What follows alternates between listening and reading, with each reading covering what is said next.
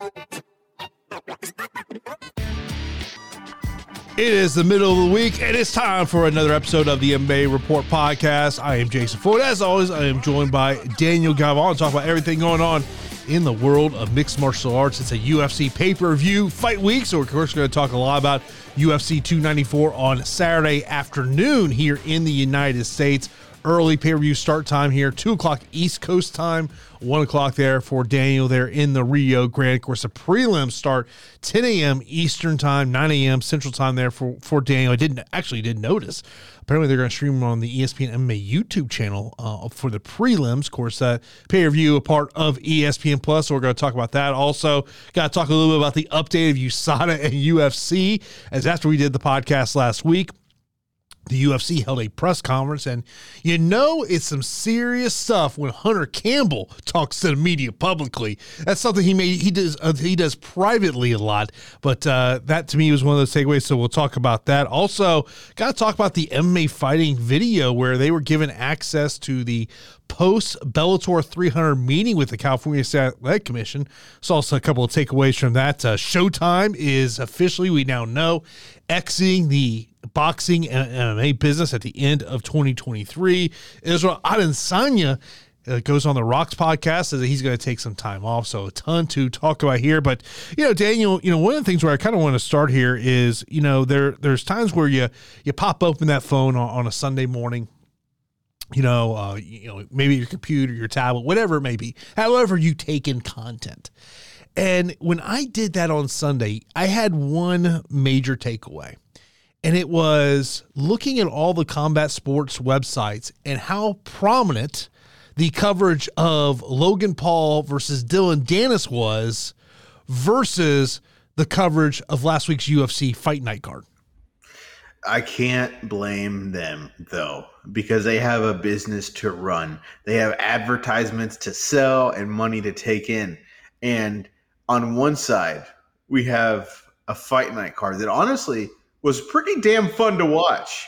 But unfortunately for the UFC fan, Edson Barboza and Sadiq Yusuff, who had a great five round fight that people should go and check out, you know, that is not going to get as much clicks as Dillon Danis leaking nude pictures of Logan Paul's girlfriend and them doing a brawl. I'm going to be honest with you. On this podcast, I uh, I muted Dillon Danis on Twitter. I don't know what happened on my Twitter algorithm, but – on my for you thing, I kept on getting Dillon Danis content nonstop. Every single thing that Dillon Danis tweeted, I got to my Twitter for you thing. And it was enough. And it was so stupid. So I literally muted him. Or maybe I blocked him. I don't know what I did. But I wanted to no longer see uh, Dillon Danis on my on my timeline. Uh, but yeah, Jason, unfortunately, Yusuff Barboza not a lot of coverage on that fight night. You have any hot takes about uh, Viviane Araujo and Jennifer Maia. I mean, you talked about some upsets coming in last week. I mean, that, that to me is, is a big part of, you know, thinking about the UFC fight card. Barboza, underdog. Viviane Araujo, a underdog. Uh, Jonathan Martinez was a slight favorite. What he's able to do with his leg kicks out there, kudos to him, taking advantage of, of what he was, uh, Adrian Yanez was giving him. Uh, in terms of that one, Michel Pereira going out there quickly. That's uh, That was actually one of the fights I thought maybe the underdog coming in. Of course, Petroski, after the fact, comes out, talks about uh, basically how much weight he had to cut during fight week and, and laying into that. Christian Rodriguez who missed weight by four pounds on Friday, goes out there. I guess you name decision win. Uh, Darren Elkins, man, going out there, and that was one of those underdogs I thought could potentially uh, come in there. Uh, Terrence McKinney, I mean, that's what you're supposed to do when you, know, you get a guy coming in there on, on short notice there. But uh, man, and the the cuts that Ashley Yoder took on both of her eyes in that matchup. But yeah, it's it's one of those things. And you know, you mentioned obviously Dillon Danis, and we, we've all kind of seen. I mean, should we not really be surprised of kind of how that thing unfolded? But you know, there, there was this thing after I forget whether it maybe it was before or after the fact where Dillon Danis talked about you know basically saying next step UFC, and I think for the most part you would say that is some crazy ass talk. But to me, I'm gonna I'm gonna give you a why it could happen and it's Conor McGregor telling the UFC to make it happen. Because if Conor wants it, Dillon Danis going to get in the UFC. I mean, look, you know, the UFC is putting on some fights. They need a lot of fighters.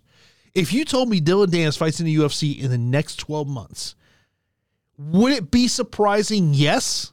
Would I be shocked? Absolutely not. That's a great way to put it. Would I be shocked that the UFC bends over backwards for Conor McGregor? No. I wouldn't be surprised if they sign his child to a an, like a, a fight deal where he's like uh, gets paid once a year to, to show up and and ring the bell. Like they would basically do anything to get Conor McGregor in the cage so they can sell some tickets and sell some pay per views. Dillon Danis is a lot more marketable than a lot of the other guys that the UFC has signed, right? The difference between Conor McGregor and Habib is when Habib brings his friends aboard, they end up becoming world champions. With Conor, they end up losing three in a row and leaving and doing celebrity boxing. So Dillon Danis in the UFC is something that screams freak show fight. It screams CM Punk. It screams, you know, something that doesn't make sense, like putting a 65 year old man in octagon and he uh, has to uh, can't return and fight in the third round after blowing himself up after destroying a guy like Pat Miletich. 55 years old, get it right. Oh, he he actually turned 65. Uh, he went from 55 to 65 in between rounds two and three. That being said, Pat Miletich did beat the hell out of Mike Jackson, which says a lot about Mike Jackson. But I digress. I return. So if Dillon Danis, I mean, the big shock is if Dillon Danis just fights. I mean, he, he's very inactive. Granted, a lot of it is due to injury.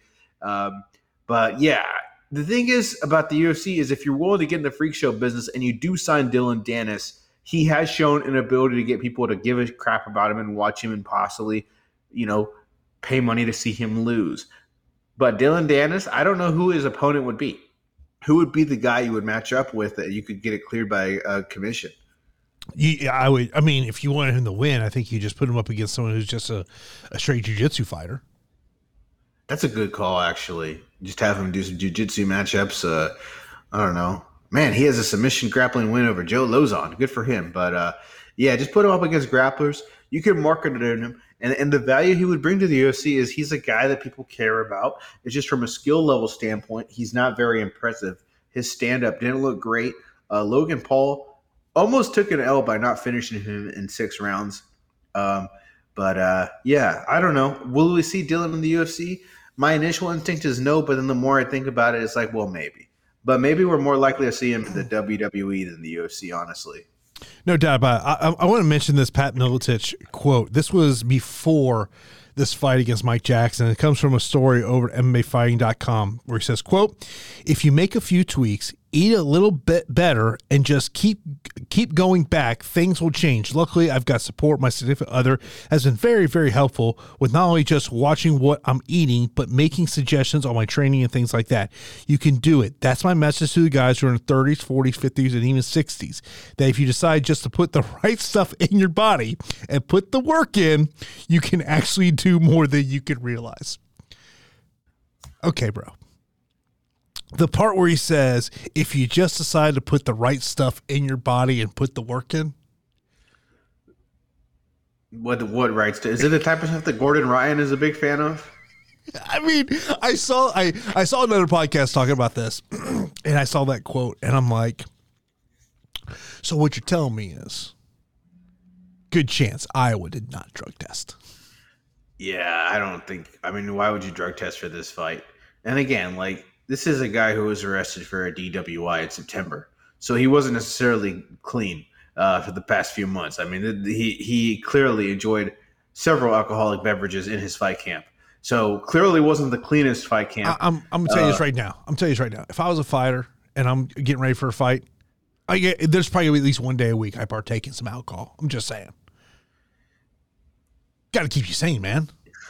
At least that'd be yes, but you, yeah, but you wouldn't be a successful fighter, Jason. I, I don't think so. I think your your your appetite for for beer and chicken wings, as in mine, would prevent us from being world champions. I I don't. I think we would be Dude, kicked out oh, of Habib's oh. camp. I think we would be kicked out of Habib's camp.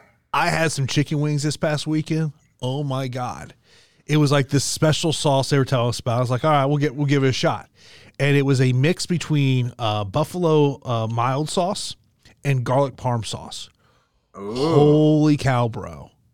Sounds delicious. Damn delicious.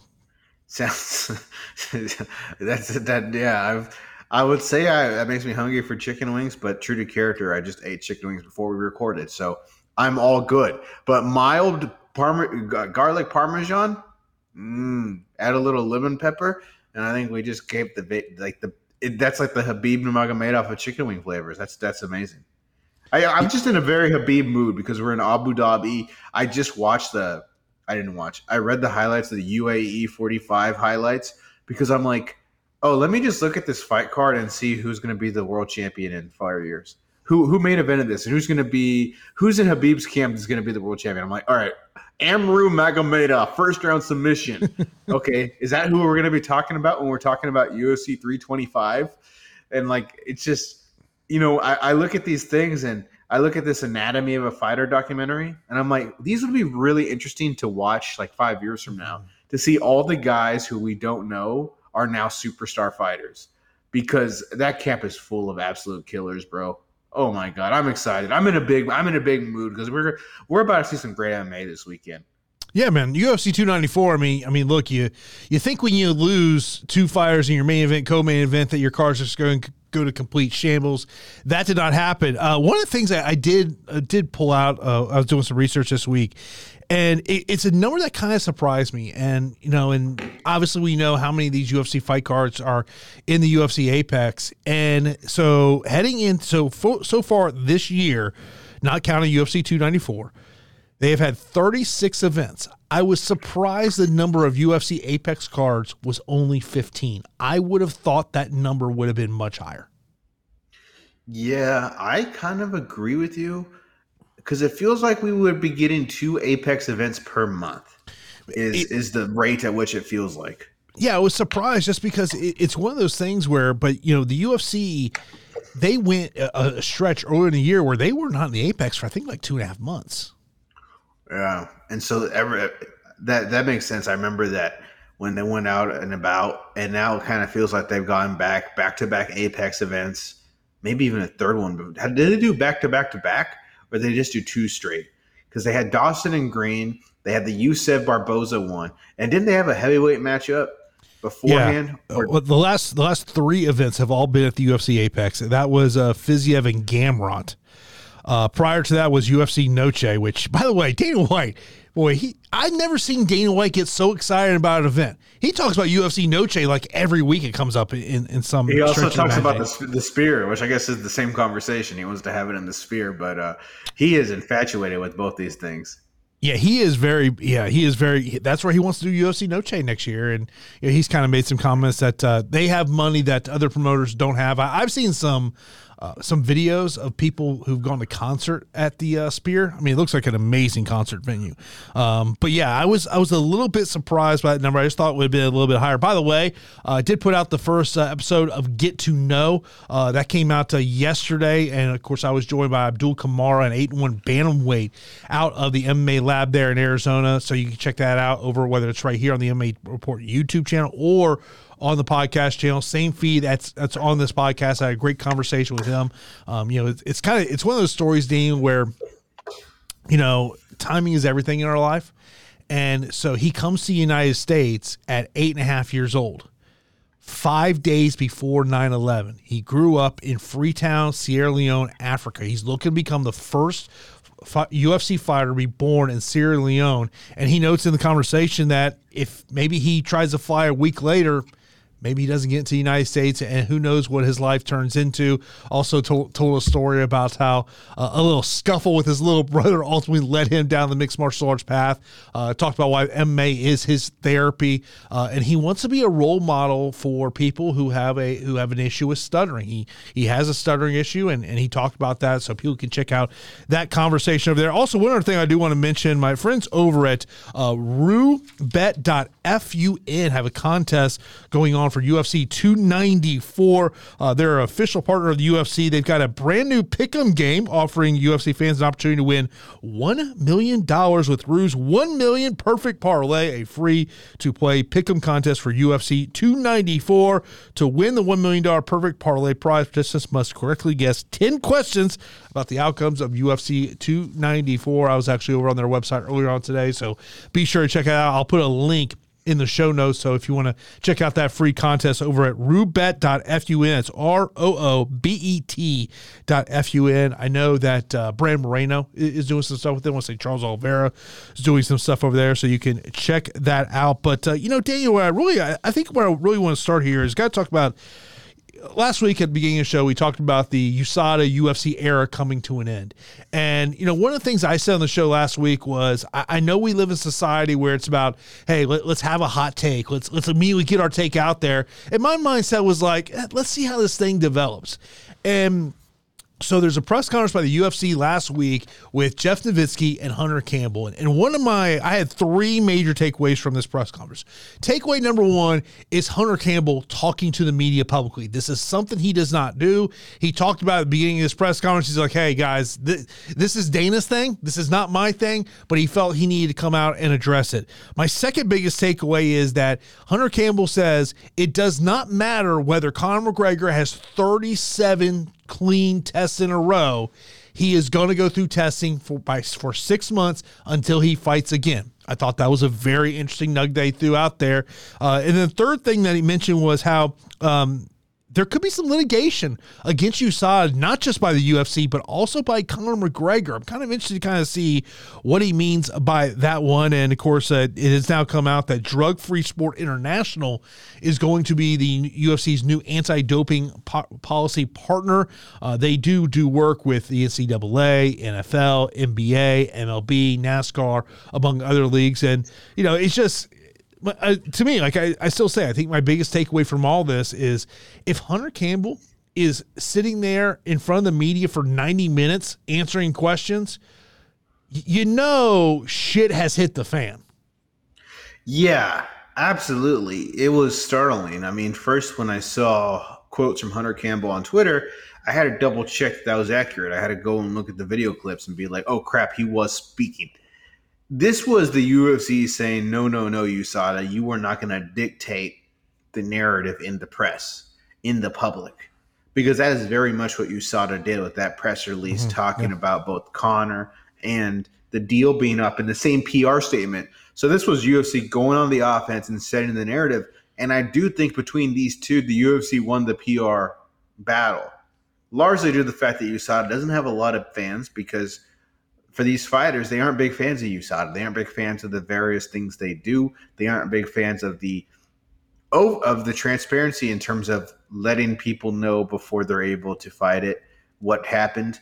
Um, and yeah, I, I, think the UFC certainly won this battle in, in the in the in the my in the personal opinion warfare. Um, the drug international pro is interesting.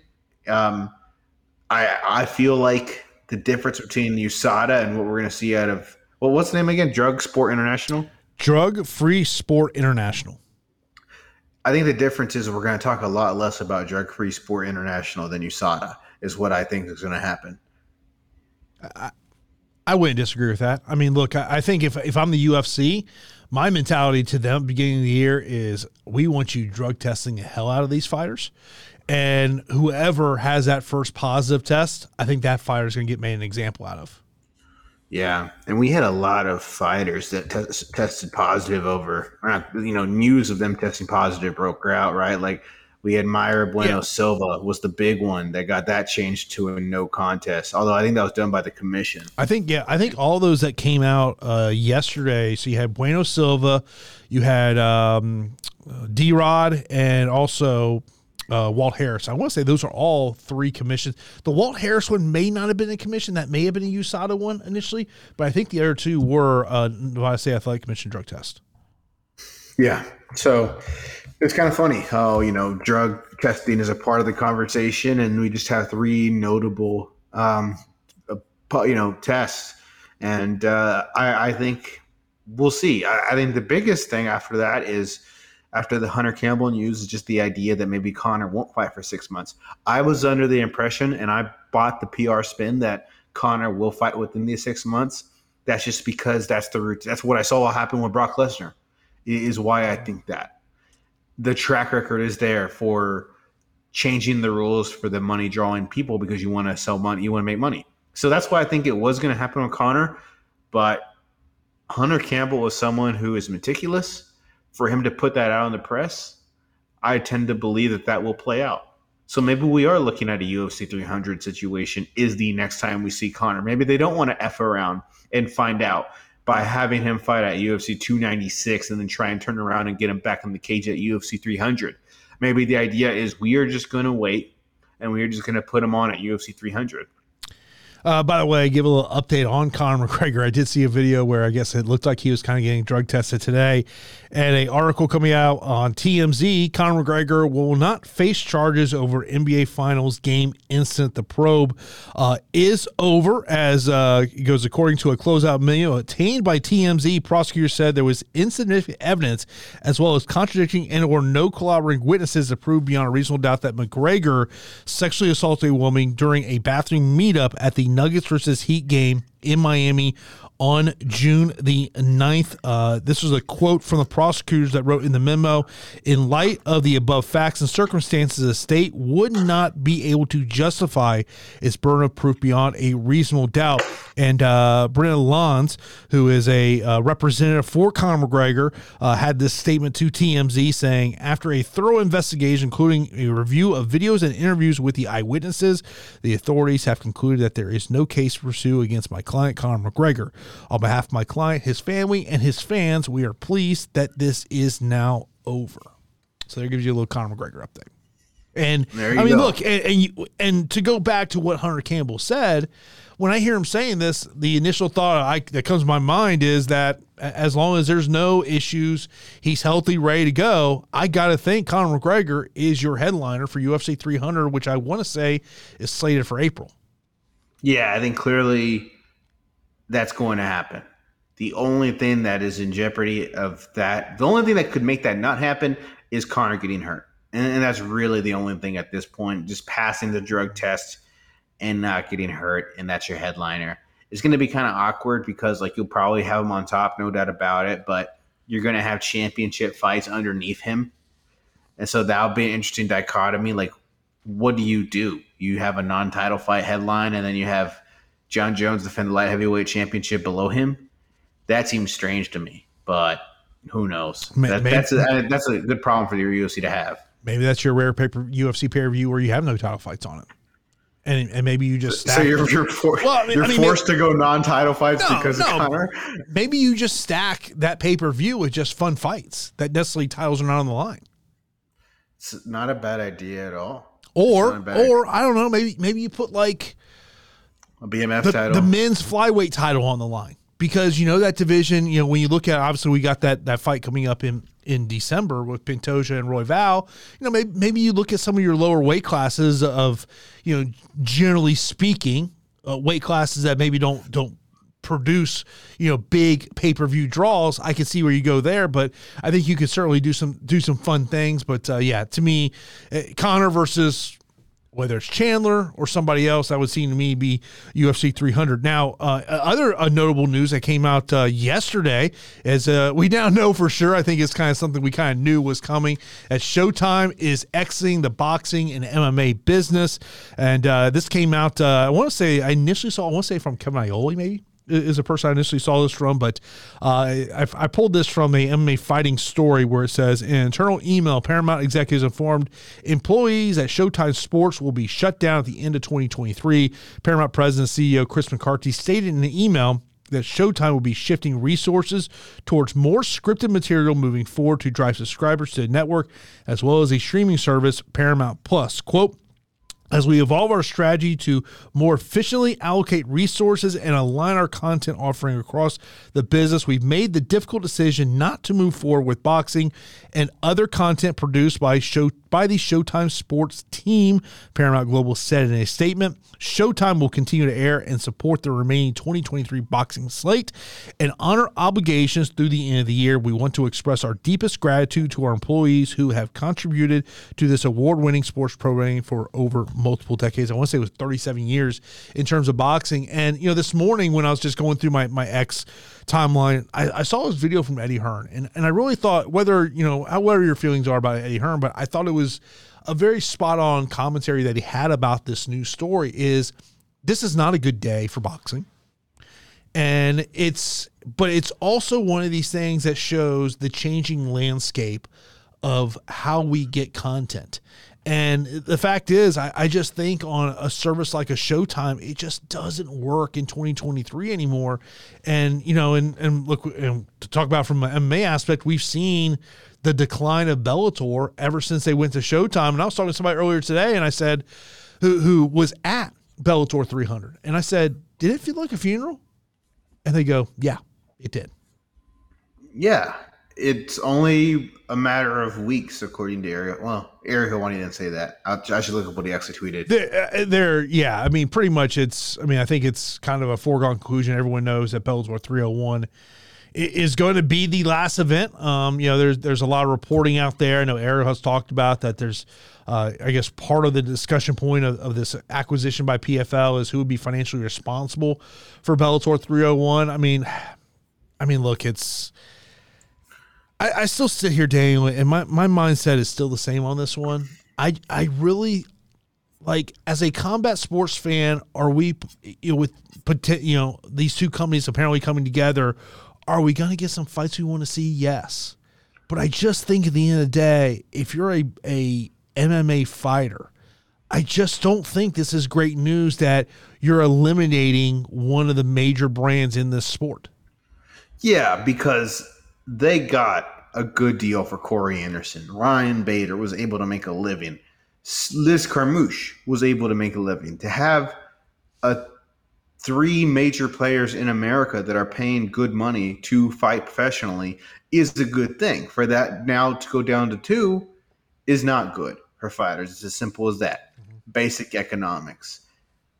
The one plus side is throughout the history of this country, there have consistently been people wanting to be that number two, that number three organization. So as Bellator folds or, or is bought by the PFL, I'm sure there will be another person or another group of people that will try and take a bite out of the MMA in America apple. And we will see another organization with significant financial backing get after it. I think there are enough quality fighters for that to happen. Look at the, you know, we had eight quality, eight or nine quality fighters that just got cut by the UFC and make some room for some Dana White fighter contender series dudes and women. So I, I think it's sad. It's a sad day to have three to two, but I will say I wouldn't be stunned if one day we have promotion number three come to life once more. Yeah, I mean, it, you know, saying the PFL buys Bellator, which I mean, I think that's what we all expect at this point. I mean, unless something drastically happens here, but it, to me, it'll be just very interesting to see what the PFL does with the Bellator brand. Do they just merge the fighters into the PFL brand? How do they expand their business? Do they still continue on with this season format? Do they do something different? I mean, obviously, there's going to be some great fights that PFL will be able to put together, um, but but time is going to tell on that. But you know, I think ultimately, the, the day, I mean, it, it's a sad day for combat sports to see, you know, someone who's broad been broadcasting boxing for as long as they have and been in the MMA space as long as they have go away. But I think it's just it's it just shows how everything is changing. Uh, another note to talk about is uh, something that happened last week after we did a podcast, and that was uh, the former middleweight champion Israel Adesanya was on the Rock podcast, and uh, he talked about he's going to be taking some time off, and this was his quote. He goes, "quote." Before this fight, I was very like, I know I'm on the back end of my career, so I want to do as many as I can because I know I'm done with it. I know I'm done with this. I'm going to miss it. I'm trying to do as much as I can, but after this fight, and again, 14 months and four fights, it's just it's not just the fight, it's the training and everything. I had injuries going into the Pereira fight. You've seen that. I don't make any excuses. Strickland got me on the night because he was the better fighter on that night. He did his work well. He had a good team behind him. Now I'm going to take time off to look after myself, and I'm not going to fight for a long time. I'm definitely not going to retire because I know I know me. I'm not leaving like that. I know me, but if I did, I'm fine. I don't need to prove anything else but I know what I can do and what I can change in my lifestyle to make my body adapt to where I need to be. I'm going to heal myself up. You won't see me fight for a long time. And, and Daniel, when I, I saw that quote and, and I read it, it really made me think about when you're the UFC champion and you're not like a mega star, like a Jon Jones, a Conor McGregor, where you can really kind of dictate how much you fight. When you're that champion and you have to literally pretty much fight every four months as long as you're healthy, like this is the grind you go through. And for Izzy to sit there and take and say, hey, you know what? I, I, would say this. I think Izzy fights within the next 12 months, but I think it's much closer to 12 months than I would say seven months. And when you look at his track record of fight activity, that would be a long period off for Israel Adesanya, even if it's within a year, but it's eight months from now because he does fight every four months. And kudos to him for being one of the greats. And I do think he has enough cachet to hold off on fighting every four months at at the you know he, he eventually became one of the three or four most marketable dudes on the roster. So you look at his fight activity from 2015 onwards when you combine not only his mixed martial arts contest but his kickboxing contest. It's pretty crazy how often he was competing. So it, it makes a lot of sense. He's 34 years old. He's very upfront about the fact that he can't just walk away. So many fighters are in denial, but he talks about it. He's going to want to come back. So it's a very honest assessment of himself and what the next five years are going to look like for Israel Adesanya. With the body aging, he's got to be meticulous. He's got to be smart. If he wants to be a champion again, He's got to do everything the right way. And that and he is now at the age where sometimes doing things the right way is taking your foot off the gas pedal and recovering and not, and just not going into a fight injured. Mm-hmm. So yeah, I think we do see him in a year. Do yeah, I think he becomes champion again? I don't know. I think we're going to be talking about a potential injury. We talk about UFC 294, whether or not maybe a fighter got hurt in the open workouts or not, and and it's obviously an aging fighter. We'll get to that here uh, in a little bit. Uh, you know, another thing before we get into UFC 294 is this excellent video footage that came out on MMAfighting.com this week where they were given access to the California State Athletic Commission post Bellator 300 meeting. And uh, I sat there and watched it. You, you sent me the video. And, you know, look, I, I think to me, and I know I saw some comments online and, and people saying what they wanted to say, but I love the transparency. Like that to me is like, I, I have a couple of takeaways from what I saw there but just the transparency. And when you look at there are regulators out there that want to be transparent, not just behind the scenes, but in front of the cameras. And that's Andy Foster. And it was just, it was really fascinating to sit there and, watch that. Um, you know, to me, the other big thing that I took really away from this, I, I don't know what your, trans, your, your big takeaways were, was when they started talking about 10 8 rounds. And Andy Foster talked about there's got to be damage for there to be a 10-8 round. That if if damage is not there, it's not a 10-8 round. And he talked and he, in this video he talks about the fact of he's going to bring some things to the, ABC at their meeting next year about maybe changing some of the language in, in 10-8 round. But that to me was my two big takeaways from that video. Yeah, my big takeaway was I wish they would do this for everyone evented California, and maybe they will. I mean, this was shot by MMA Fighting, so I don't think MMA Fighting is going to be in there, you know, shooting a high quality video like this. But it's really cool to see the candid conversation between the officials, the judges, Andy Foster. You know, it's surreal to see Ron McCarthy talk. You know, just you see Big John in him. yeah. So I really liked it, but it's it, it can serve as an education, right? Like you have broadcasters in the UFC who aren't confident I don't know. It's hard to explain what I'm about to say. Oh, this is what I'm getting at. In the Yusuff Barboza fight, in round two or three, Michael Bisping was like out on a limb when he was talking about how round one was for sure 10 7 for Yusuff. Like he was like, oh, that was a 10 7, no doubt about it. And it's like, I don't know if that was a 10 7 because there's only been like four 10 7s in the past year. And the way sometimes the these are great broadcasters but the color commentators on the UFC talk about the judging and the scoring criteria. There's a disconnect between what they're saying and I think what officials are saying. So I think stuff like this serves as an education.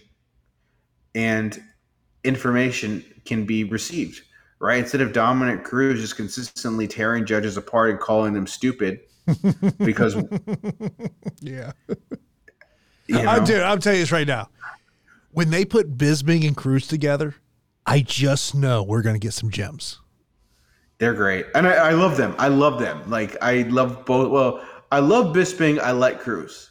I, Cruz is fine to me. But no, But- them together though, those two personalities, they clash. And I mean, like, they're it- it- salty. why, why, why is there balloons going I off? have no idea. I have no idea. I have no idea why that happened. Yeah, balloons going off. Yeah, it, it, it happened. So the program, I, I use a program called Ecamm Live to, to record our show, and and that happened for another show. And I was like, I was in the preferences. I'm like, how the hell does this happen?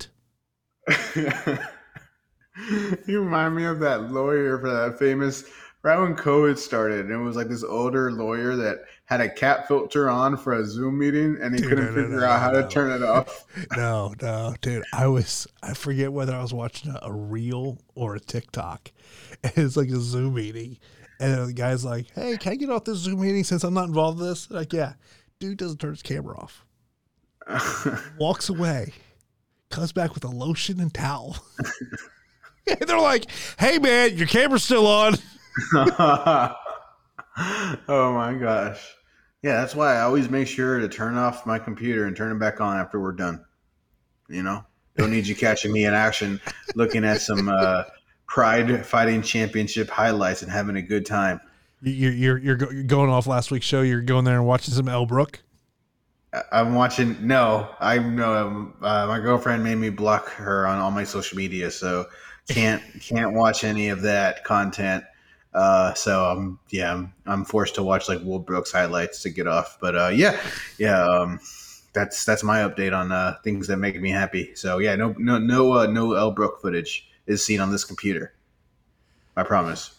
Yeah, man, it's it's uh yeah yeah that's uh had no idea what that her was all about. Now we we are after last week's podcast, we are very very familiar with all that's all about. Yeah, ever since last week's podcast, I've been hearing all these pop ups going off on Jason's computer. So Lord knows what websites he visited in the past seven days.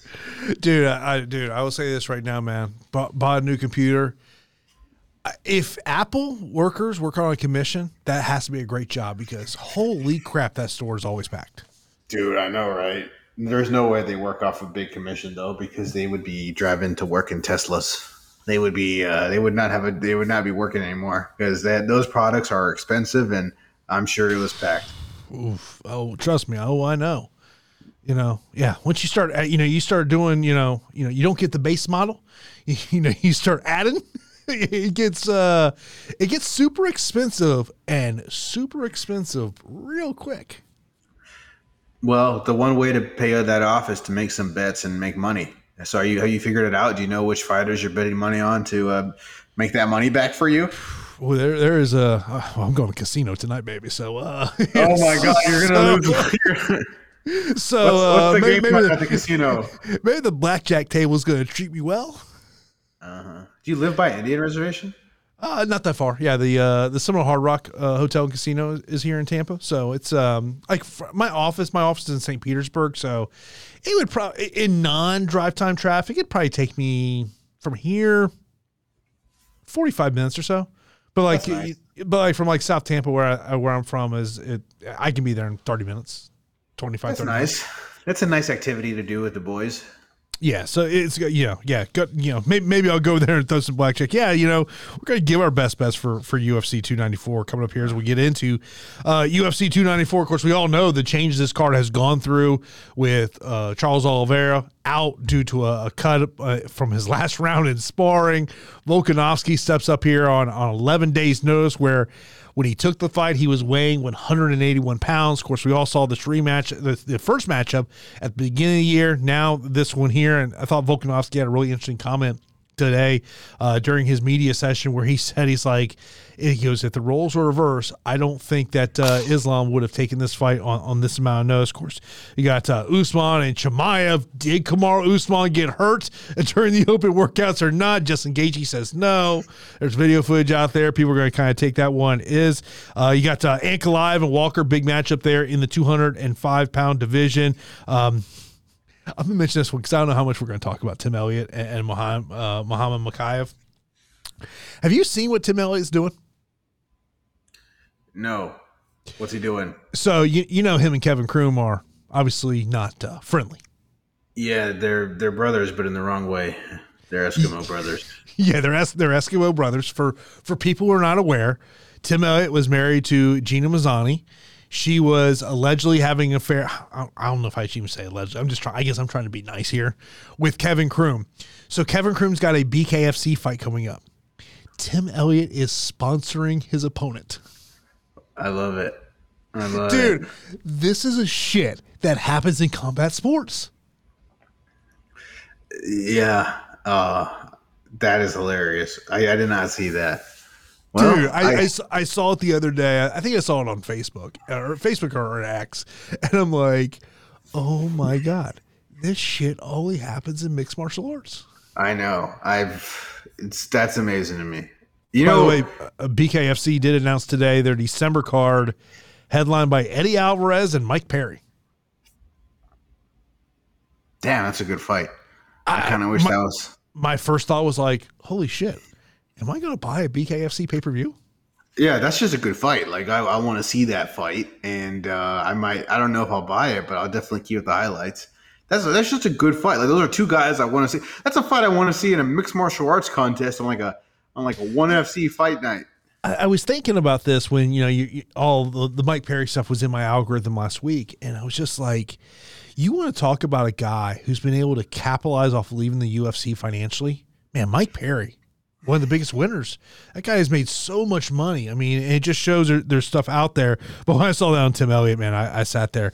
Um, I'll tell you because I know we're going to talk a lot about the, the main card here. The the one fight that I I look at on the preliminary card and think that this could be just a fun fight because of their fighting style. They're both two guys I expect will want to stay on the feet. Definitely Trevor Peek wants to stay on the feet. Uh, but Muhammad Yahya, uh, who's coming in here as a plus one thirty underdog, he, he's a guy that uh, watched some film with him. He does like to, to stand up. That could be a very fun fight between those guys. But like overall, you look throughout this card, Daniel, like we're talking about we got massive favorites all throughout this fight card. Maha, um, Islam is a minus two forty betting favorite. Chimaev is a three to one favorite. Ankalaev a three and a half to one. Askarov a six to one favorite. Uh, Mokaev a four and a half to one favorite. Uh, a six to one favorite. Jubli a three to one favorite. Wood a minus three forty. Uh, Dudakova she's minus five fifty. I mean we have got big favorites all over, and then you got the guy with who only has one eye in, in Magomedov in the opening fight of the night taking on Bruno Silva. I, there's a dude with only one eye on this card. Yeah, Mag, uh, Shara Magomedov. I didn't know anything about this. I did not know anything about this. This is cool. I, hell yeah. Uh, that's never happened before, right? I don't think that we've ever had a one-eyed fighter. That is awesome because I was just thinking about uh, uh pro. I was listening to a podcast about you know professional wrestling Hall of Fame and guys that were going to be in the Hall of Fame, and a guy who's a nominee is named Pirata Mar- Morgan. He's a pirate. Um, he used to have two eyes, Mhm. but back in the '90s, he was catching a guy on a suicide dive, and uh, he he uh, he went eye first into a loose screw in a guardrail, and lost his eye, and it ended up being the best thing to ever happen, because what now? He's now a pirate, and he now is incredibly famous and successful. And so I was listening to that story, so I've been thinking about one-eyed individuals. So that is really cool uh, for him to to do this, and I'm going to root for him. Bruno Silva is a darn good fighter, but uh, hell yeah, Magomedov. Yeah, so that, that's kind. Of, I, I know there's another there's another fighter has an eye issue out of uh, Tennessee, Dre Miley, uh, who, who's very active there on, on social media. Uh, but obviously, to me, it, it's it's really about these top three fights. You know, before we get to the main event and co-main event, uh, Ankalaev and Walker, obviously a big matchup for Ankalaev there at 205 pounds, and you know Johnny Walker's been on a nice little roll. I think it's an awful stylistic matchup for Johnny Walker. If Johnny Walker's gonna be able to pull this off, to me, it's about going out there early on and finishing Ankalaev. But Ankalaev, like to me, he's very much like Mateusz Gamrot right now. Remember when Gamrot was supposed to be the backup fighter for the main event? Well, clearly that didn't happen. So literally, if Volk wins, sorry Gamrot, you're probably waiting like a year for that title shot. Ankalaev you know, he's right there kind of as a quote unquote 1A title, you know, title challenger at 205 pounds. But of course, he's got to wait for Yuri and Alex. Then you got Jamahal Hill come back from injury, and the UFC has basically already said Jamahal Hill will get the next title shot. So, like, unless Ankalaev goes out there and puts a, a special performance, I mean, like you talk about best bets, I would go uh, Ankalaev wins inside the distance against Walker. He sh- he should be able to utilize his grappling. Um, that would be this very smart game plan for him in terms of this one. But uh, I that's I, I think about best bets for this fight card. I like Ankalaev to win inside the distance. Yeah, we're kind of on a similar best bets idea. I'm going Ankalaev via KO slash TKO, and you get that for like plus 100. I just think there's a big difference between skill level and Walker and Ankalaev. And mm-hmm. Walker has shown this is a new Johnny Walker. He's corrected a lot of issues and he's fighting better. I just think Magomed Ankalaev is one of the three or four best light heavyweights in the world. And I think he's going to show that. And clearly, he's either going to go one or two ways following the draw. He's either going to let the draw define him, and he's going to spend his whole life being like, "Oh, I could have been champion, but I got screwed by the judges," or he's going to come back with with some fire in his belly, and he's going to crawl back to that championship fight. So we shall see. But I'm going Ankalaev by KO TKO, and I'm looking forward to the fight. But it is kind of the textbook thing. It's like you look at all these fights in this fight card, and you have a pretty strong idea of who's going to win. I will say, like on best bets, since we briefly mentioned it, I'll throw it back out there. I'm going Tim Elliott straight up on best bets. Give me Tim Elliott, major dog against Muhammad Mokaev. The thing is, Mokaev is an uber prospect. He's incredibly young and he shows it, but in his run, he has shown to have a couple of lame duck performances. Mm-hmm. And Tim Elliott is like three times better than the best dude Muhammad Mokaev has fought. And I I like Tim Elliott. This is a scrappy flyweight. So straight up, I'm picking Tim Elliott to win. I think he's going to win by decision. That would be one of my best bets. I think the odds are too wide for that one. Yeah, you know, when I look at, at major underdogs and, and, more looking at the prelims here, um, I, I, would throw Mike Breeden, who's a plus 240 underdog. I think he's kind of an interesting, one uh, to throw out there. Um, another one, I don't really like him to win the matchup, but uh, Azaitar plus 185 against Dumas, I think is another one. Um, you know, my second best bet actually does come from the prelims, and that's going to be Trevor Peek and Muhammad Yahya. Um, you know, it doesn't have great odds. I would rather probably just go Peek wins via TKO KO, but to me, the under one and a half is, it's a little juiced up right now, but that to me would be one that I would look at. And my other best bet's going to be in the main event, co-main event. So we'll get in that in a moment. Yeah, uh, my other best bet. So I have three. I have Ankalaev via KO TKO. I have Tim Elliott winning straight up. And by the way, shout out to Muhammad Yahya. Watched uh, one of those documentaries on him, that anatomy of a fighter, first ever fighter from the United Arab Emirates to be a UFC fighter. Uh, so he looks pretty good um, in this fluff documentary piece. So you know, it's not like it's, oh, it's not like it's the most critical thing, right? Like every, like I, it's a it's a PR piece, yes. yeah, it's, it's a PR piece. It's a PR piece. So obviously, I think he's going to be a world champion after watching it, right? Uh, yeah. So he he he may lose, but uh, shout out to him. Um, but I digress. My other pick is Saeed Nurmagomedov uh, via submission over Muin Gafurov. Um, I think you get some pretty good odds on that. So my three picks, I stayed away from the main event and the co-main event because those to me kind of look like foregone conclusions, and the odds are wide. I know there's money to be made. I'm interested to see what you say, but uh, I'm going with Saeed via submission, Ankalaev via KO TKO, and Tim Elliott straight up, baby. My other best bet is actually going to be in the co-main event. I don't like this matchup at all for Kamaru Usman. I, I, think Hamzat Chimaev is catching him at a proper time. Obviously, we've not seen Chimaev in a long time. I it's I'm I'm, I'm gonna play the safe route and just say Chimaev wins inside the distance at minus one fifteen, but I might lean to Chimaev wins via TKO KO at plus two hundred. I just think he's catching Kamaru Usman at, the right time. We'll see what Usman looks like at 185 pounds, but I just think going to roll through Kamaru Usman here, and, and maybe I'm to look like an idiot in, in terms of this one, but um, that would be my third bet. I mean, I think this is a great spot for Chimaev, and you know, Dana White has already told Kevin Iole that the winner of this matchup is going to get a title matchup. So, um, sorry, Sean Strickland, but you're probably uh, going to be a very, very short term UFC champion if if Hamzat Chimaev is your first title defense. Yeah, especially if this is a version of Hamza at the table to look really impressive against Kamaru Usman. I mean, Usman would be the most talented fighter he's fought. Number one currently is Gilbert Burns. The the, the Gilbert Burns that he fought was a hell of a fighter. Yeah. That was a great fight that really tested Chimaev. That wasn't the type of fight where Chimaev went out there and it was an A plus. Then after that, we saw him fight Kevin Holland, but that was you know not a fight that really should have happened. Obviously, things got switched around because Hamzat missed weight. Um, he looked good against Usman. I think the size is really going to matter. You know, Usman statistically, anytime he's ever lost two fights in a row, he's undefeated. But he's also never lost two fights in a row until just now, so that's a stupid stat. But um, Kamaru, you just get the sense that he's one of the great welterweights of all time, and he's also on the back end. And I think that's why we're fading him here, along with the fact that this is a two week preparation for this fight versus a full fight camp for Chimaev.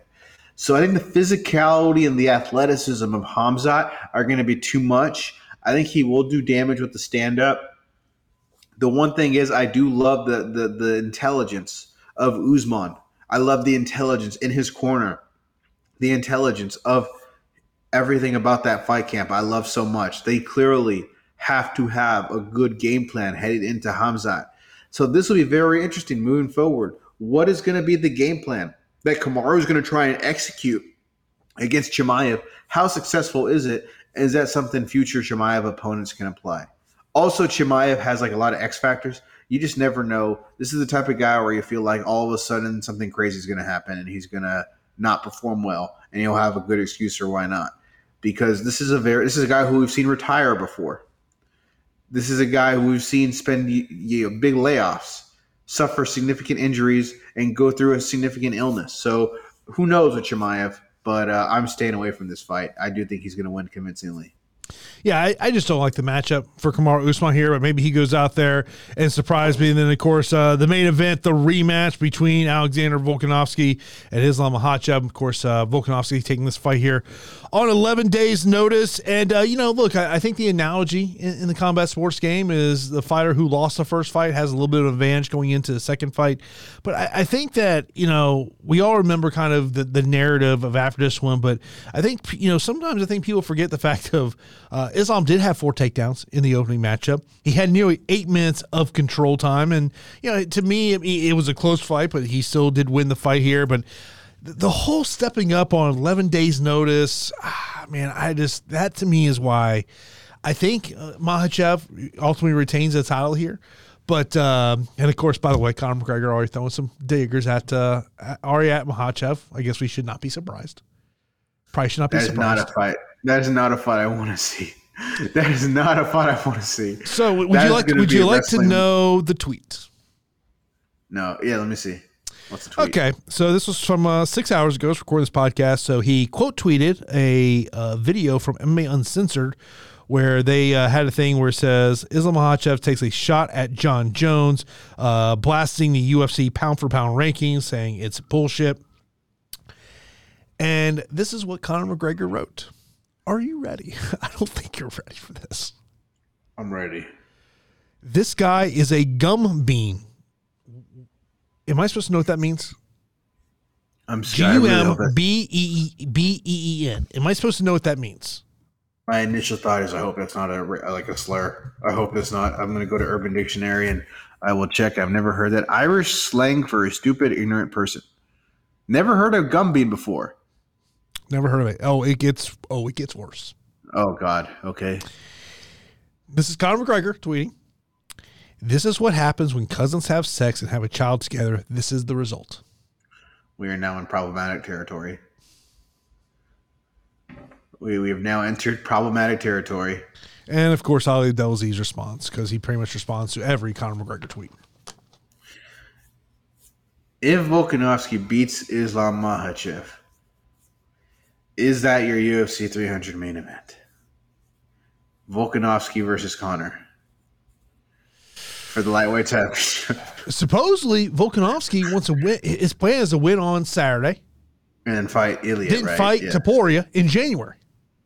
That is true. But if Dana White calls you and says, "Hey, would you like to main event UFC 300 against Conor McGregor, or would you like to fight Ilya Topuria?" I think he's going to pick the former option. Well, no, he picked. Come on, what? He'd probably take. No, I think Volkanovski would go. Why not both? Honestly, I think you're right. That's kind of why you love. Honestly, yeah, I think you're right, and that's his attitude. That's why it's easy to root for him in this situation. He- what what an amazing story would it be if he were to? I mean, Islam's probably the third best dude, second best dude on the planet right now, behind Jon Jones. You know, every time I I listen to Volkanovski talk, he just seems like that dude you want to have a beer with, or just hang out. Like he just seems like the everyday dude. Like he, you you feel like you can relate to him. Honestly, he's someone the UFC should look at as bringing on as a broadcaster. Like he reminds me of Michael Bisping so much in terms of that attribute that you just laid out. Out of anybody, he might be my number one pick in terms of I want to hear this guy do commentary moving forward. Uh, so yeah, I, I agree with you. His post fight interviews are legendary. His pre fight interviews are legendary. He's an everyday man. He's he works his butt off. He went from this big rugby player to being one of the best fighters of all time. But he probably will lose on Saturday. I'm picking Islam. Yeah, You know, again, I watched the PR piece, which a great documentary by Will Harris, but I watched these documentaries and I'm just like, this is the greatest team that's ever been assembled when I watch these this discipline and this Yeah. work ethic. And it's hard to watch the, their preparation and not think this dude's a, a literal machine. He's optimized every second of every day to be a world champion. The anatomy of the fire stuff is is great content. It's also very much PR work for a certain management team. Oh yeah, it's it's all all these stuff, but it is, and that's what it is, and it's important. And the thing is, that pays the bills. Good for him. He has to go live and do these badass documentaries, but it's important to to know that it is that aspect of it. But with that being said, what I appreciate is like getting the insight on Khabib's like Khabib's oh god, like his uh his perspective on coaching and being a team. And you know, there was a viral clip that came out from this recent one where it was like, you need to show up to every training camp, and you need to listen to us. And that's different than the type of coaching you see in modern sports, right? You, you look at basketball. All these big basketball stars are dictating their training, are dictating their coaching. Oh, I don't like your coaching, so I'm going to get a new coach because I'm the best prospect. But what's very interesting about the team uh, Khabib is that you have the elders of the team that set the training for everybody. And he even talks about himself. He's like, I need to be in the gym every single day because I tell this dude to run 40 miles and you 20. Don't question it, just do it. And that's a very interesting perspective because we live in the day and age of athletes questioning things, which that's not to say either coaching style is good or bad. They both work well, they both have been successful. But there's something to be said about buying into a philosophy of a coach or coaches doing everything they say and actually letting them coach you. And it's paid off for that camp. Yeah, I, I mean, I can't remember who the coach was. It was an MMA coach. Like I almost, I almost want to say maybe it was Mark Montoya that I was I was having an interview with, and you know we were we were talking about coaching mindsets, and and, and he said he's like he's like hey you have to adapt your coaching mi-" and, and maybe I'm maybe it's somebody else, but I, I feel like it was Mark Montoya, where he's like you have to adapt your coaching mindset to that particular fighter because not every fighter is going to be the same you know and and, and obviously I, I think the mindset of a mixed martial artist is going to be much different than a mindset of, of a basketball player or a baseball player bas- you know whatever. They're, they're all i think they're they're just all different mindsets. Um, but i mean look there, there's no question. You look at the results that khabib is, is pulling out as a head coach. Yeah he, I mean, it's kind of hard to, you know, if Islam goes on and wins on Saturday, which I expect him to. I mean, it's kind of hard to not maybe think that Khabib Nurmagomedov is the MMA Coach of the Year. I mean, I mean, Eric Nicksick, I think, is probably another one that's probably, you know, if you're going to say, if I'm going to name another coach that's Coach of the Year, um, Eric Nicksick may be the leader in the clubhouse when you, when you see what he's done with Sean Strickland. Yeah, I know, right? Because you see improvement, massive improvement to become a champion. So that's big out of Nicksick. Maybe it'd be interesting to maybe rank like who do we think are the top 50 fighters of the world today and how many of these fighters are in Khabib's camp? How many are in Nicksick's camp? How many are are you know? Trevor Wittman only has so many fighters. Well, I mean, it would be interesting to see where these fighters, how many of the all time great, how many of the great fighters are in what camps. But how uh, like but i think also your vegas gyms are they they have a lot of benefit to, to them. That a lot of those fighters who say hey i want to utilize the ufc pi in vegas because it's free to use. If you're a ufc fighter then it's like okay where in vegas i training? Am i going to extreme couture?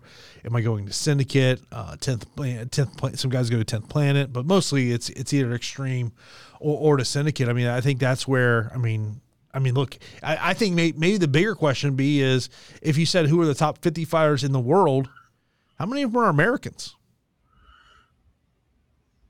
That's a good question. That's a good yeah. When when we should one of these weeks, whenever there's nothing going on, we can do a we can look at who are the top fifty. Who do we think are the top fifty fighters from the world today? That could be something we could dig into. Yeah, I want, But, I uh, yeah, you bring up a good point. I want to say MMA Junkie. I want to say is doing like a top 50 UFC fighters all time. I want to say, I think I saw today they had Frankie Edgar, Fifty of all time. top 50 UFC Fifty fighters of all time. Yeah. Oh, okay. I want to say, I want to say that's, I want to say that's what, let me pull up MMA Junkie. I want to say that's what I saw on their website. Um, they had uh greatest UFC fighter of all time, Frankie Edgar at number 26. Wow. I mean, yeah, he has So a hell of a 27 was. Joanna, 28 Francis, 29 Frank Shamrock, 30 Dustin Poirier. I'm sure maybe once we get the full list, we could break it down and Be interesting. see that, that would be an feel with- interesting list to see where where the guys go at. I mean, it's Uh, I will say Frank Shamrock is probably too low on that list, honestly, because there was a point in time. I mean, it depends how you're doing the conversation, but there was a point in time where Frank Shamrock was like the best fighter in the world. Uh, so when you have that qualification, there was never a point where I thought Frankie Edgar was the best fighter in the world. I don't know. That's just my two cents.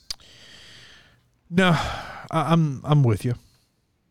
I'm with you. We'll see. We'll see how it looks. Like how high will Tito Ortiz be on this list? I, I think you got to. You got to put Chuck on this list. You got to So put I Randy just- Couture on this list. so Tapology has a because I was googling it says greatest fighters of all time.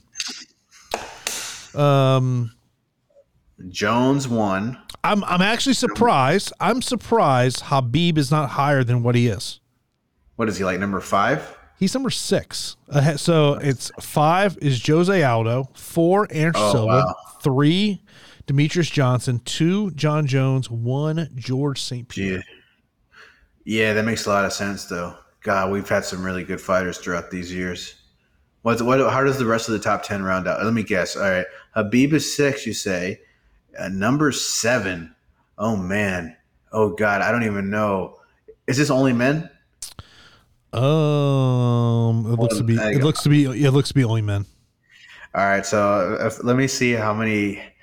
Is the top No, heavyweight? no, there, no, there, there are female fighters, but the first female fighter is 19th.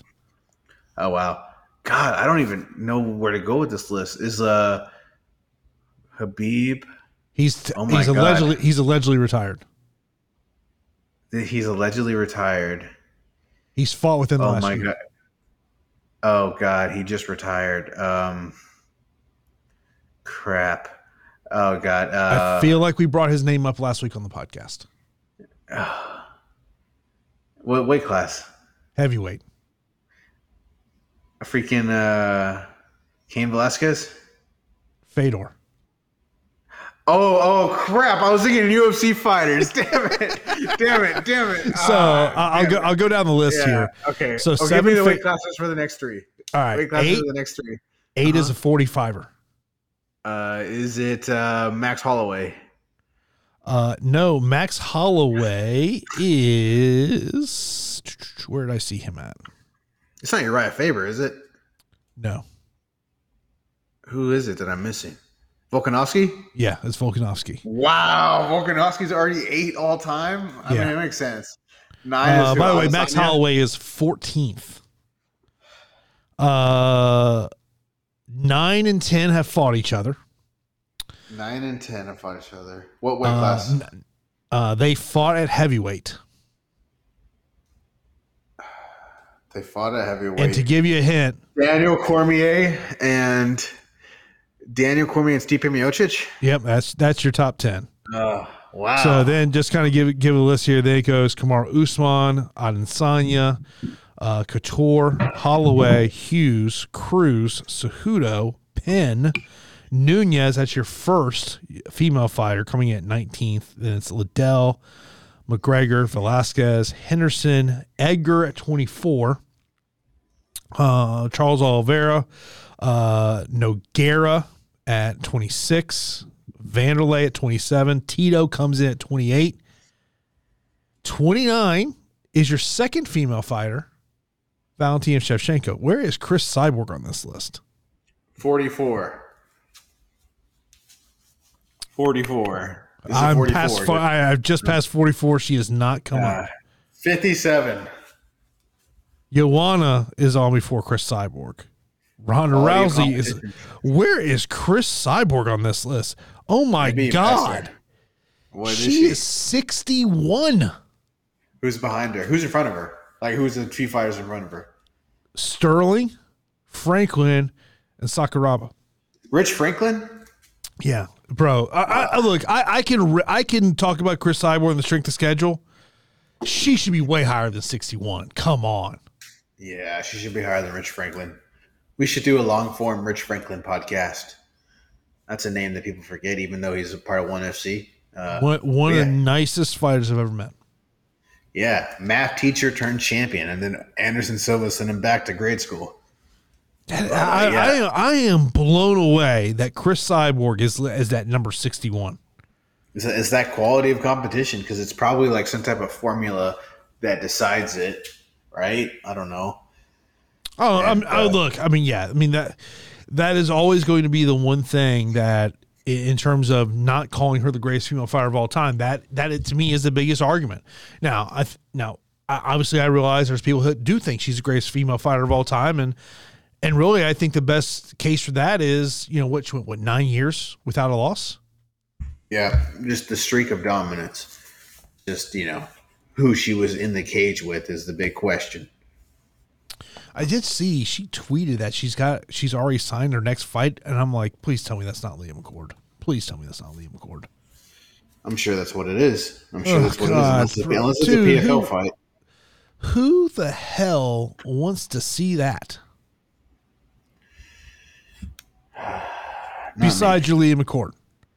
Yeah, she she uh, posted on X where uh, she said, um, "Fight news soon." then she also uh, posted earlier today goes when a promoter signs me to fight they are not only getting an athlete for their event but they're also getting a marketing partner. How many fighters do their own media open workouts? How many fighters do their own digital series promote their fight? Few interesting.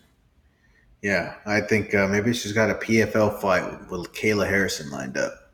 dude that is that is the only fight that we all want to see. I mean come on let's just be honest. I mean kayla's got that that fight uh, at the pfl world championships which they still have not announced pay-per-view price point. They actually uh, there was a, an email that went out today about the their vip ticket packages that by the way start at seventeen fifty, not seventeen dollars and fifty cents, one thousand seven hundred fifty dollars. It's Cage Side Premier and PFL Premium. Uh, the press release says uh, will bring fans closer to PFL than they've ever been before. Experiences include participating in live fighter walkouts, watching a preliminary fight from a seat against the PFL Smart Cage, and photo ops in the PFL Smart Cage with PFL commentator Randy Couture and all six champions. On top of that, the best seats in the house. Uh, purchasers of the Cage Side Premier and PFL Premium package will also be invited to exclusive pre-fight reception in the Celsius Lounge alongside PFL fighters and executives with an all-inclusive food and top-shelf open bar. Now you're talking to me. Talking you're to talking PFL. to- Now you're talking to me. It says rounding out the experience, PFL provide unique gifts, including a framed PFL championship poster signed by the fighters and a custom fight kit. Well, now that you told me I get a custom fight kit, I'll tell you what, I hate the phrase fight kit. I think it sounds that? stupid. Just sounds stupid. A fight kit? I want to wear my fight kit. It's a, it's a uniform. It's a jersey. A fight kit? It sounds like it sounds like I just got an easy bake oven and I got a bunch of kit to make cookies. All right, this is this is a sport of violence, and I don't want things to be called kits. I have It's not even looked to see what what does a UFC fighter uh, Venum kit look like at this point. Also, how many fight kits does each fighter have? Like when you sign to the UFC, do you just get like 400 jerseys of your name on it? Uh, Just- no, I think they have to pay for all that. You're just going through your life with your name on your back. I'm trying to find. Maybe I might just. It might just look. Uh, here we go. Fire. Let's, let's just let's click Jon Jones. Let's see what pops up here. Uh, Jon Jones, Venum, authentic Fight Night 2.0 men's walkout jersey. Hundred and ten dollars. Damn, hundred and ten dollars.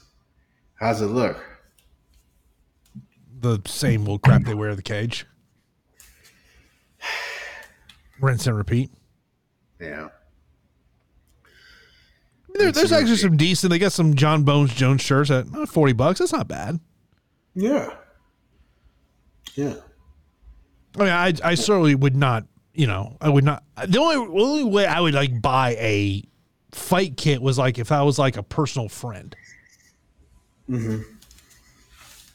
That'd be the only way I, I- would I would do that. Yeah. I'm I'm like I like the the MMA um memorabilia I have is more event posters. I do I do like that stuff. Yeah, something like that looks cool. Just a fight kit is pretty embarrassing. It is how I would say it. I mean, you just look weird. It's like one thing to wear a jersey of a team, but Yeah. just a jersey of a person is just you know, I I, can't define it. Like, you, they need better merch than Yeah, I just mean- what they have. Yeah, I've got I bought two of the artist posters last year's for the Fight Island events, or two years ago at this point, and then the other one I've got a UFC '92 poster, which that was the uh, Evans Griffin, Rampage, Vanderlei, and uh, oh, what was the third big fight on that one? Evans Griffin. Was Frank Mir on that? Maybe was that maybe a Frank Mir Big Nog fight? I mean, they they did fight. Frank Mir, yeah, that was Frank Mir Big Nog. When uh, Mir won Oh. by knockout in the second round. Yeah, that was depressing. And I don't, I don't like, I don't like. I obviously I have a bunch of, of Bucks memorabilia, just you know, all the years of you know various things, and you know, I got a lot of stuff from the Super Bowl, uh, you know, that I have in my house, but I, I'm not a big, I'm not a huge memorabilia person. Yeah. By, Yeah, by the way, speaking I of think- food, bought an air fryer last week. Why did someone not tell me about air fryer much sooner? It's been an A plus for you. Oh God, dude! I, I reheated some chicken wings in that thing. Ooh, ooh, was damn delicious. Wow. Well, look, My, man. my my buddy told me he goes, he goes, dude, you got to put mozzarella sticks in there. So I went grocery shopping this week. I got some mozz sticks. I haven't tried them yet. you got to report back, and maybe I will join you in the air fryer life because it seems really easy. You just put something in there and it cooks. That's my type of cooking. Yeah, I'm. I'm. Look, I am. I will say this: I am limited in the kitchen department. I Yeah. know I am. Look, you, you got to know what you're limited in life. I know. I, I there are certain things I know I can cook in the kitchen. There are certain things I'm not that good at. Yeah. Well. Yeah, I'm, I, I, I'm interested to see what type of things you're able to dish out in the air fryer, but uh, I, I think that's the type of appliance that I could get behind. Yeah, uh, the way I, it's been put to me is like apparently you can just put about just about anything in the air fryer. Apparently, Wow, and it just cooks it good, and voila! yeah, man. Hell yeah! I'm all, I'm I'm- all I'm glad. I'm all about the delicious food, man. You know, I know, man. I, actually, I, I think I'm going to go out on Saturday afternoon to watch UFC 294. I'm interested Mm-hmm. to kind of see what the what, when I when I walk into you know the neighborhood bar. Are people going to actually be paying attention to the UFC car, or are they just going to be paying attention to college football?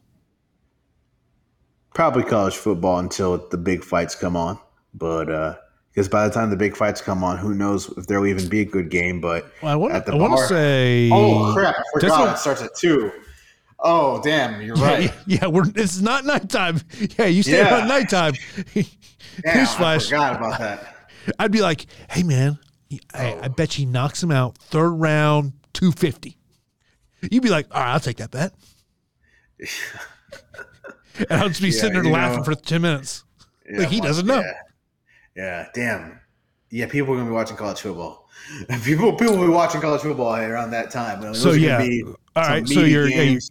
Yeah, your big noon game uh, is Ohio State Penn State. So could be still a very competitive game. You know, two o'clock when the when it starts. Three thirty Tennessee Alabama. Utah USC plays at eight o'clock, and uh, FSU at Duke is seven thirty. I mean, so that's the game everyone around you are, is going to care about. But uh, yeah, not not the biggest I- week of I- college football. For the most part, I like to watch FSU games at home. You know, just enjoy it. Hope. But I did go out last Saturday to watch it, and uh, it it was just it was I was sitting there and I was very fascinated because apparently a lot of my FSU fans they love them some high noons. Yeah, I felt bad do. for the bar back. That bar back was just kept having to fill up that cooler. hopefully they, they tipped the, the staff good. I, I'm not I'm not a seltzer guy, man. I, I just I don't care for him. Yeah, I like myself a beer. I don't like no seltzer. It gives me it gives me stomach problems. I like a manly beer. you all trying to sound manly there. Yeah, manly beer. Put some hair on your chest, you know. You start drinking some seltzers, they'll go away. That's just you wanting to get drunk as soon as, as quickly as possible with that high alcohol content. I, I just had to laugh. The dude next to me brought his own Yeti cup, and he was literally pouring his high noons into his Yeti cup. I was like, "Oh, that's a that's a new one." I know, man. Maybe maybe I should try a one high noon for Big Noon kickoff. You know, I, I, for some works. reason, I don't I don't see you doing that. By, by the way, how, how's the hand doing? it's doing good, man. It's got a little strip on it. I don't know if you can see it, but Yeah, uh, I can see it. Yeah, yeah, it's still looking ugly. I mean, it's gonna probably always look ugly, but it's a very slow process. You know, we'll see who gets back first, me or Paulo Costa. yeah. By the way, I will mention uh, I was attempting to buy Royal Rumble tickets, and if you're here in the Tampa Bay area and you're trying to buy those things, they ain't cheap. Yeah, and The tickets we were looking right? at were in the hundred level were three seventy a pop, and the expensive ticket was two grand. I saw some thousands, I saw some seven hundreds. Uh, yeah, it's not cheap to go to. Damn. Not not cheap Well, to go to. No, yeah. You're trying to get in there and watch The Rock perform, man, and they're they're they're making it making it hard on you. So so what you're telling me is good chance the Rock is at Royal Rumble. Is that what you're telling me? Good chance he wins it. Good chance he wins it. Who knows? Uh, Depends. I mean, he might just show up, and be like, "Hey, I want to fight you, Roman. Let's go." Like, not even having to win the rumble, not even having to win the rumble. It- but yeah, you you'll know if the Rock's going to be in the rumble if it's the first match again. If it's the first match, he won't be on there. But if it's the last thing you see on the pay per view, he will be out there. yeah, you got to imagine. That's, what- I mean, he's been very transparent about it. I mean, you know, Yeah, yeah, I'm excited. WrestleMania, Rock, Roman, let's get it. but it's in uh, was it Philly this year? WrestleMania is that? Yeah, it's in Philadelphia. Um, shit, probably two nights, so you'll probably get two champion two. Maybe you'll get Roman versus Cody one night, and Roman versus The Rock the other, or the Usos against each other. But we'll see. WWE's I'm still, I'm still telling you, the greatest thing I saw was a clearly had a few daddy sodas, Cody Rhodes and Jey Uso at that press conference after, uh, uh, what was their last premium event? Fastlane? Fastlane. Yeah, it was either Daddy Sodas or the Devil's Lettuce. Couldn't really Dude. tell which one. Uh, I, I think it's very clear both of them had a good time when they got to the press conference. yeah, yeah, that was uh, that was classic. Yeah. That was amazing. But yeah, I mean, you know, WWE is pretty damn great right now. Yeah. gotta say. It, it I'm, I'm I'm waiting to see do we do we eventually start seeing some many fighters making some type of appearance. Not saying they're becoming performers, but at what point do we kind of see that that crossing In- of the two brands that they're owned by the same company? Yeah, I I don't know. I think it's gonna be something that makes sense, and we'll see. But nothing's been going on the horizon. But when you have people like Logan Paul involved, it's only a matter of time till somebody comes up with a good idea. Maybe Sean O'Malley or Conor Uh, McGregor. You, you know the name that came to my mind? Who? But Gable Steveson. Get him into the UFC. I like that. I like that. That's a good one. That's a good crossover from WWE to UFC for damn sure. Because wasn't wasn't he struggling Yeah, where he hasn't. or, he hasn't- allegedly allegedly struggling? I know he had one. I know he had some performances that the uh, people didn't like. The internet did not like. So maybe he goes to the UFC, does that for a little bit, then he come back with his you know UFC resume. Yeah, But yeah, know. yeah. Who knows? Yeah. Matt Riddle isn't making that jump.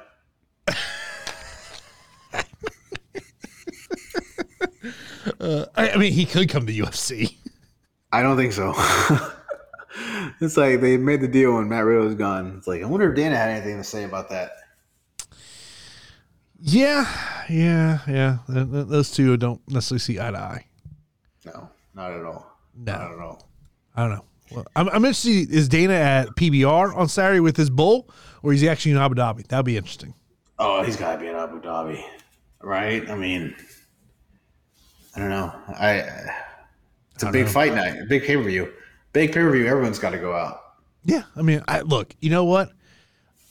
I'm kind of enjoying the fact this one's an afternoon one Yeah, me too. I'm because excited. I, I mean, look, I, I can go out watch that one, get home, F, watch FSU game at 7:30, and then I, I got a game the next next day at one o'clock where I got I get to stay about 8:30 in the morning. So uh, I'm I'm I'm liking the fact that this is an afternoon pay per view. you got to get a proper night's sleep before you get to work. I love it.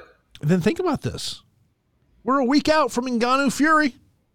Boy, there is no talk about that one.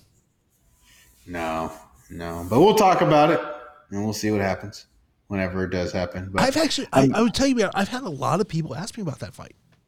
yeah, I'm, I'm, I don't know if it's that, if it's that intrigue of could Ngannou pull this thing off. I don't see how it happens unless he just, you know, I mean, I think he's got a puncher's chance. Um, but yeah, I, I was thinking about that yesterday. I was like, man, we're a week out from that fight, and it just seems to be, we're hearing nothing about it. yeah. I just think it's because, like, from a combat sports perspective, we are in a week to week culture. it's Oh, all no, no, no. about there's a lot of speculation on what the Danis Paul Perry truly did. I don't believe the numbers that are out there. That to me is, just seems way too in crazy. Could that get more pay per view buys than Ngannou Fury? yeah, hundred percent. Yeah, I saw a lot. I saw a lot on social media for Paul. They marketed the hell out of that fight. Meanwhile, Tyson Fury already has his next fight booked. Ngannou doesn't. Yeah, he doesn't. He doesn't. But I mean, those. I. I, I don't think it would be outrageous if Danis and Paul did did more because they marketed that fight well, and and and more people care about Logan Paul than Francis Ngannou or Tyson Fury. Uh, say what you want about Dillon Danis. He did everything he could to promote that fight. He now, did he show up on fight night? Eh, That's that's debatable. Yeah, yeah. He he promoted that fight like his life savings depended on it. Bro, lo, lo- I mean, look, people can love and hate the Pauls.